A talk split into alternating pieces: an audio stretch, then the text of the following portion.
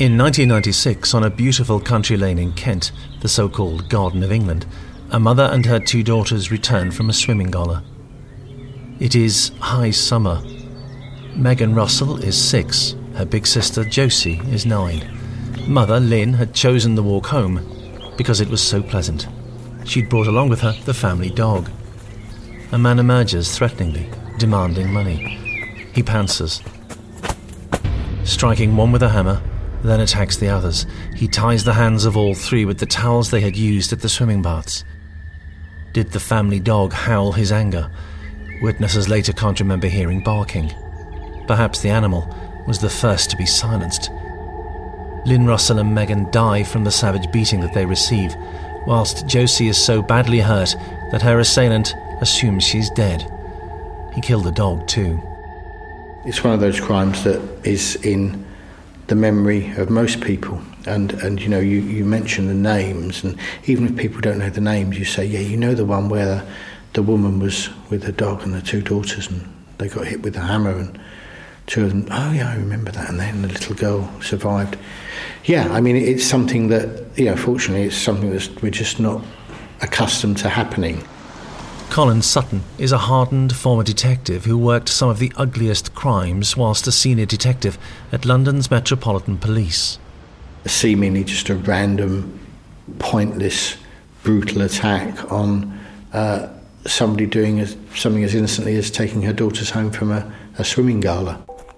A woman nearby provided a description of a man that she had seen on the day, and an e fit of the assailant was produced. Josie had taken months to be able to communicate and had to be treated with extreme sensitivity to coax out of her whether the image reminded her of the attacker. It did. A year after the attack, the EFIT was subsequently shown on TV, and the name of a suspect emerges. Michael Stone was indeed a troubled man. Everyone agrees with that. Arrested, he'd eventually be found guilty by a majority verdict, but it took two trials. He was granted an appeal. It failed, but he protests his innocence to this day.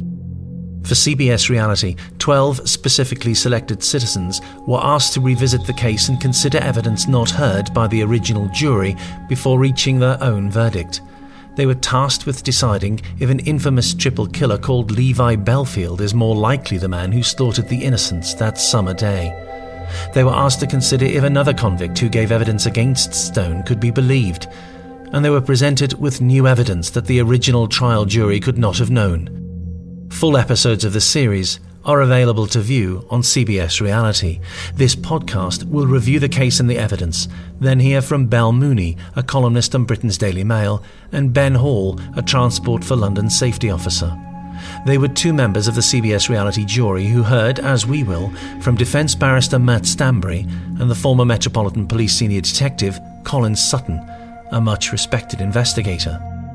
As you listen to the conflicting arguments of prosecution and defence, you too will be placed in the same position as the jury.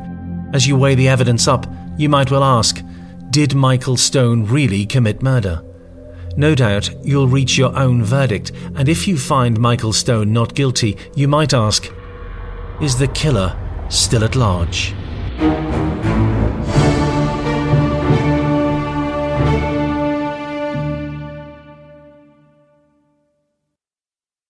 Colin Sutton worked as a detective, a chief inspector at London's elite Metropolitan Police.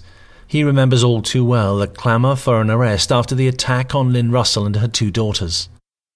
It's one of those crimes where you can understand the immense pressure on those responsible for investigating and indeed for prosecuting it. You know, it's one of those cases where the community, the country really as a whole, quietly demands a result, quietly demands that justice be done and the person responsible is brought to justice.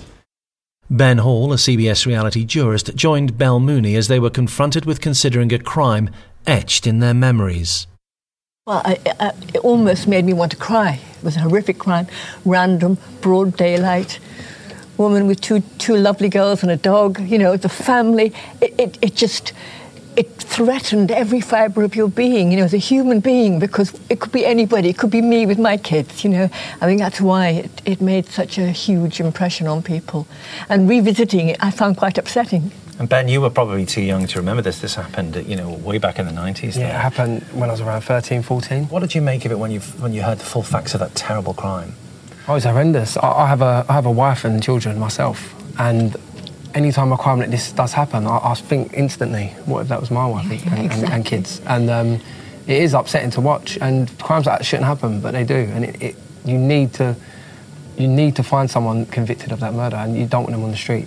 Did you not thirst? As did you find that instinct? We must find somebody guilty well, for that's this what crime. I said, and that's what bothered me because you know b- b- the police, the prosecution, the public are all thirsting for punishment. Somebody's got to be punishment. Somebody has to be found to keep the rest of us safe. There's a lot of public and a lot of media pressure Absolutely. on the police service to find somebody for that murder. Pivotal to the arrest, an EFIT. A woman near to the scene had offered police a description a man with uh, closely cropped hair. Josie Russell, left for dead by her attacker, was too badly hurt to be spoken to for months. Her injuries left her unable to speak. With patience and expertise, she was coaxed to a point where she could communicate with investigators. Josie Russell, the, the girl that survived the attack, is able to assist police in a, with a description of the man that killed her mother and her sister. Josie's corroborating evidence added to the earlier description, which in some ways was the turning point that led to the arrest of Michael Stone. It gave police the confidence to release the image to Crime Watch, the BBC TV programme. A call to police came from Stone's psychiatric handlers who worked in a specialist care unit treating deeply disturbed patients. During the treatment, he, he, he confided in somebody that he'd had fancies about killing somebody. Because to me, the, the psychiatrist and the psychiatric nurse, who are immensely experienced, for them to actually come forward and say that they thought it was him is powerful. They didn't say they thought it was him, you know. They said, I recognise the EFIT. Right. Michael, as, as my, my patient, be- Michael Stone, you should talk to him. Right. Mm. And the psychiatric nurse said, I, it may or may not be relevant, but the week before these murders, he told me that he, he I had think- these homicidal Yeah. tendencies. I think it was a public outcry because it's such a horrendous crime, mm. especially that at the time as well, that he needed to find somebody. There was other evidence against Stone as well as the EFIT. A car was spotted at the scene. There's a sighting of a car nearby, which is a Ford, which in, in beige colour, um, but it's a bit vague. But Michael Stone actually owns a Ford, although not in beige. Uh, so there's enough with these pieces of information all put together. He becomes of interest and a suspect to the investigation and, and is arrested. The case against Michael Stone begins to build after he is sent to remand prison. Whilst there, he's alleged to have said things to a fellow prisoner which amounted to a confession. It's an absolute cornerstone, keystone of the prosecution case was the confession evidence. We- You know, without it, there would have been no charges, certainly, uh, let alone a trial. Colin Sutton, candid about the strength of the early prosecution case. And confession evidence, self confessions are always something to be used with caution. In fact, I think it's fair to say that as an investigator, and indeed as a prosecutor, there's something that you only use if you really have to, if there's no alternative. Uh, because by their very nature, the person who's giving the evidence is going to be unreliable or have um, questions as to his or her reliability because of the circumstances under which the confession takes place, i.e., in prison. The man who heard Stone that day was called Damien Daly. He tells police that he could hear the man in the next door cell, Michael Stone, being verbally abused by other prisoners. In the prison code, child killers are beyond the pale. Stone was being urged to kill himself or face the consequences.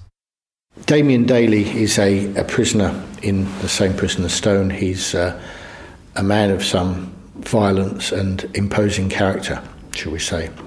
When Stone suffers from abuse and, and other inmates, you know, su- suggesting that because of the nature of his crime and his nature of what he's done, he'd be better off killing himself rather than going back out and so forth, that uh, Daly comes to his rescue and, and, and, and has such a, an effect and a, a, a, kind of power over the other prisoners that he's able to provide um, Stone with some protection. And, and it's this protection that he offers that makes Stone trust him, I guess.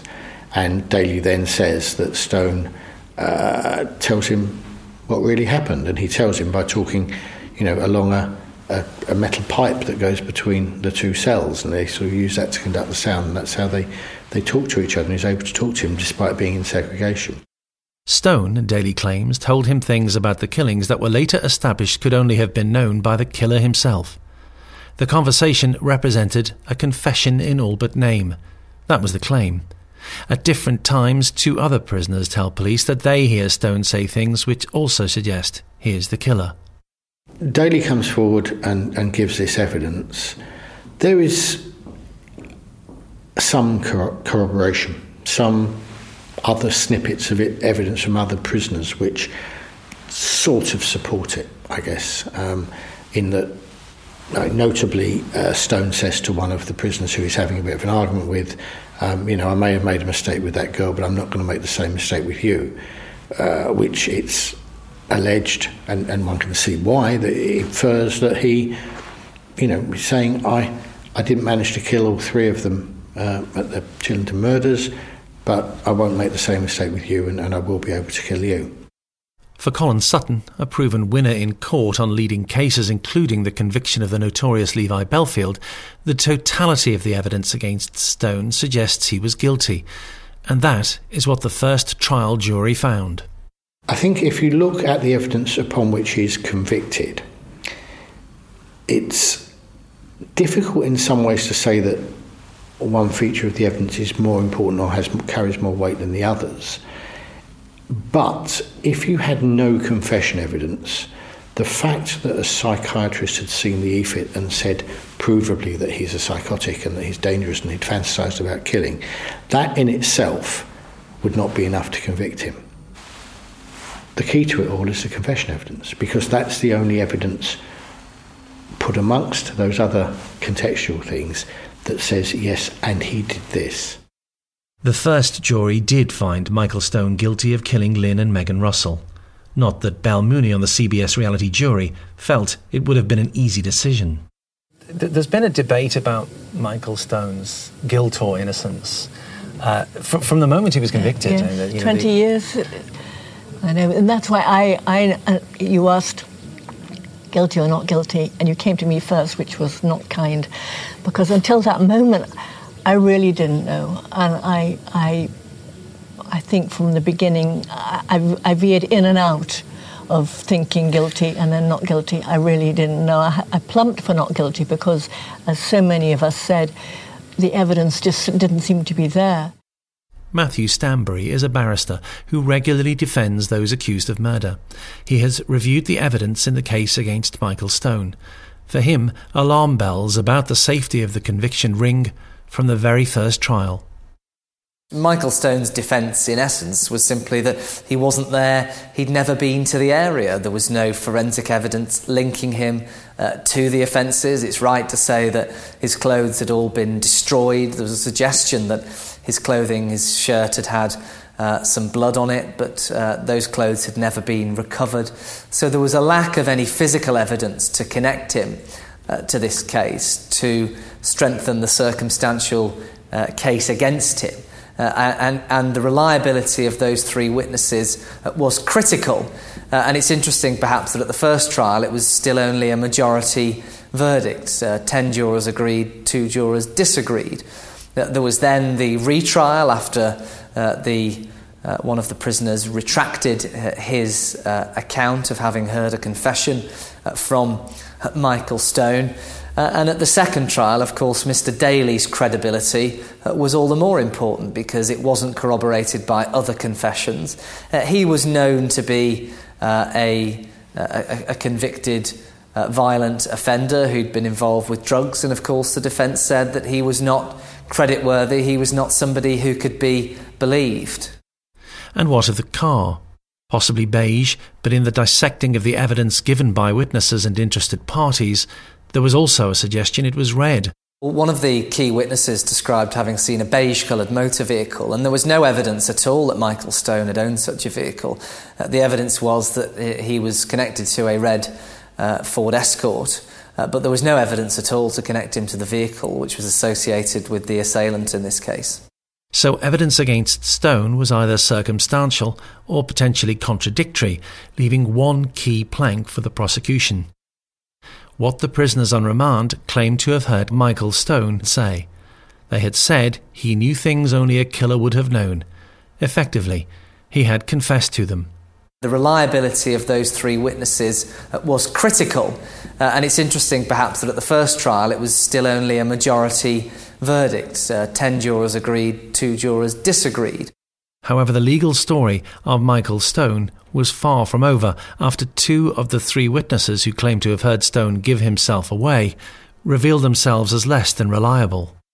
One of them stood down at the time, another one uh, retracted his statement later. But of course, the defence case was always that these were unreliable witnesses, they were prisoners, uh, convicted uh, people not to be trusted uh, and people who ha- had their own motives perhaps for uh, giving uh, a, a false account. An appeal was granted and a second trial was ordered by the court. A new jury now considered all of the evidence heard at the first trial, but with only one witness now claiming that he had heard Michael Stone incriminate himself. That witness was Damien Daly. Matt Stanbury reveals what the second jury would have heard about him. He was known to be uh, a, a, a, convicted uh, violent offender who'd been involved with drugs, and of course, the defence said that he was not creditworthy, he was not somebody who could be believed. The jury heard something else which suggested more reasons to consider Daly's so called confession evidence unreliable. Why would Michael Stone suddenly tell all to a fellow prisoner when he had studiously avoided doing so before, even to the point of asking to be put into a segregation unit away from others?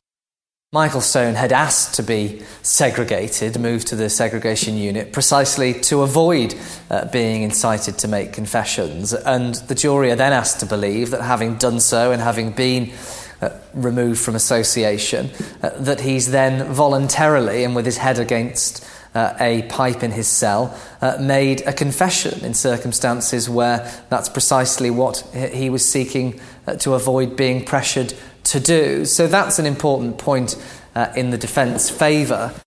Those and other points were put to the jury in the second trial, and, again by a majority verdict of 10 to 2, Michael Stone was found guilty.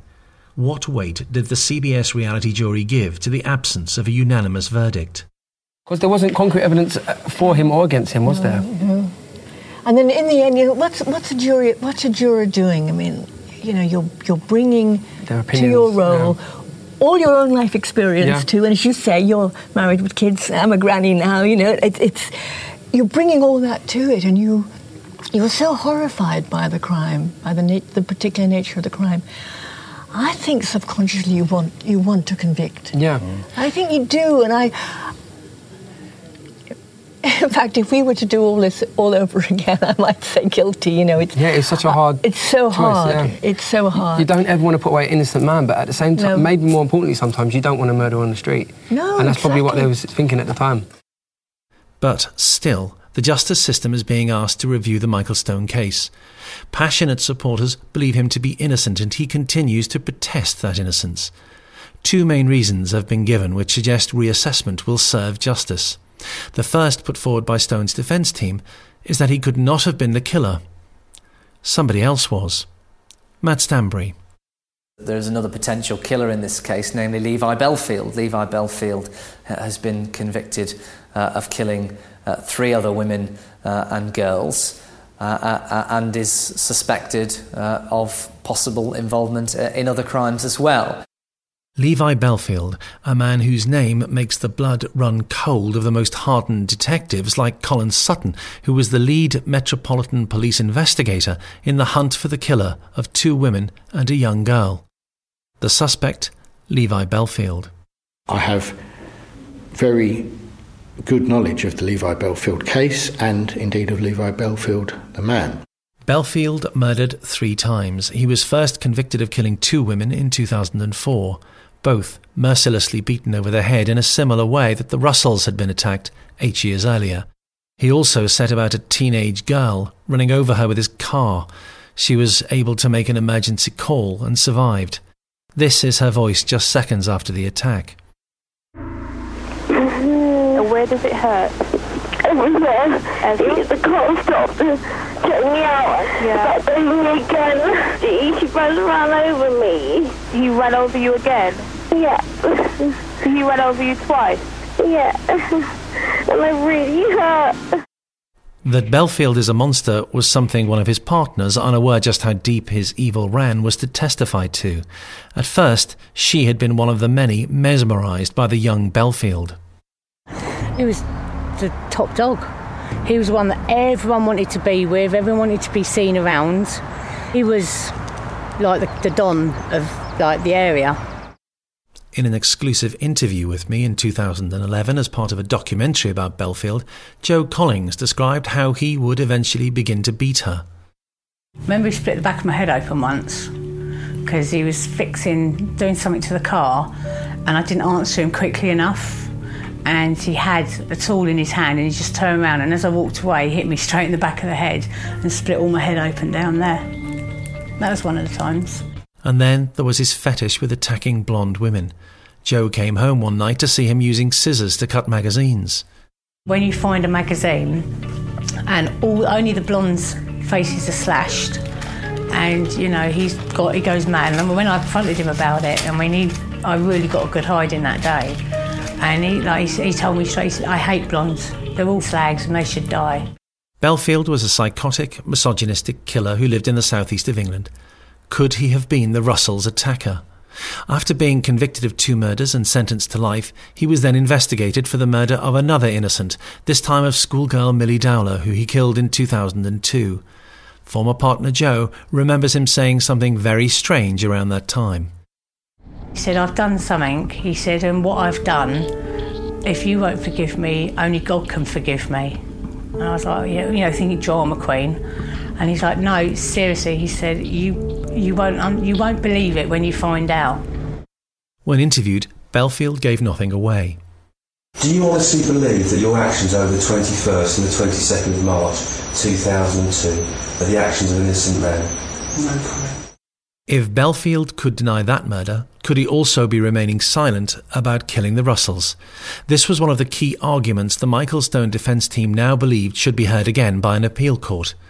What does Colin Sutton think, as the man who had investigated Bellfield for other offences?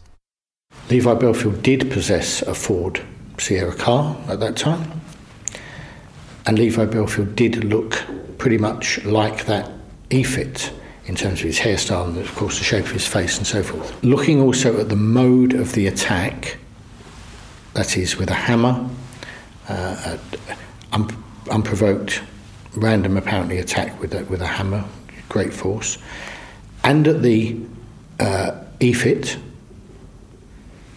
and at the possession of a Ford motor car, that Levi Bellfield, the murderer of uh, Milly Dowler, and two others, is a good suspect.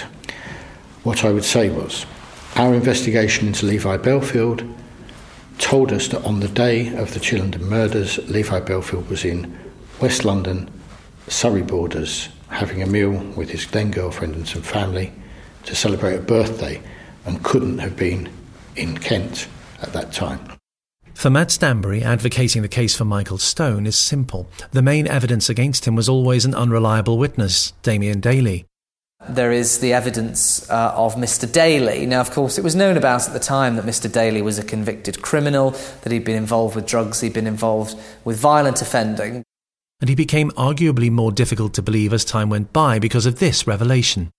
Subsequent uh, to giving his evidence at Mr. Stone's trial, uh, he was released uh, and he went on to commit uh, murder himself. Uh, and it's said on Michael Stone's behalf that uh, had the jury known about that as well, then they would have had an even dimmer view of him and his credibility than they did already. Both sides conclude, perhaps not unsurprisingly, differently when it comes to considering the guilt of Michael Stone. First Matt Stanbury, then Colin Sutton. So, the position in summary now, as far as Michael Stone's case is concerned, is that there is further evidence, the defence would say, to undermine this supposed confession given to the witness Daly that his conviction for murder uh, still further undermines his credibility in the eyes of any jury. Uh, and secondly, there's this important aspect about another potential suspect, namely Levi Bellfield. I don't think Levi Bellfield committed it.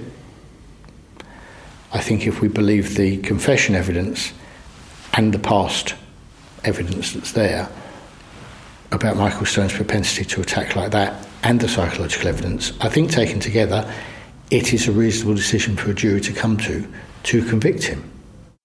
Those two perspectives on this appalling crime have been aired in public over the 20 years since Michael Stone's conviction. What verdict would the 12 selected citizens and a TV programme called The Jury Room reach in light of everything that we've heard? Well, look, I, you know, we, we can't reveal in this podcast what the, the jury finally found in terms of Michael Stone, but uh, I think I think it's permissible. We know that you, Bel, found him not guilty on the mm. evidence. I think it's permissible, Ben, to, to find out because you weighed up the evidence too. Mm. Having heard everything, what did you find? I, I found him not guilty. Okay, so when you tune into the jury room on CBS Reality, you're going to know that uh, two juries found him not guilty. What did the others find?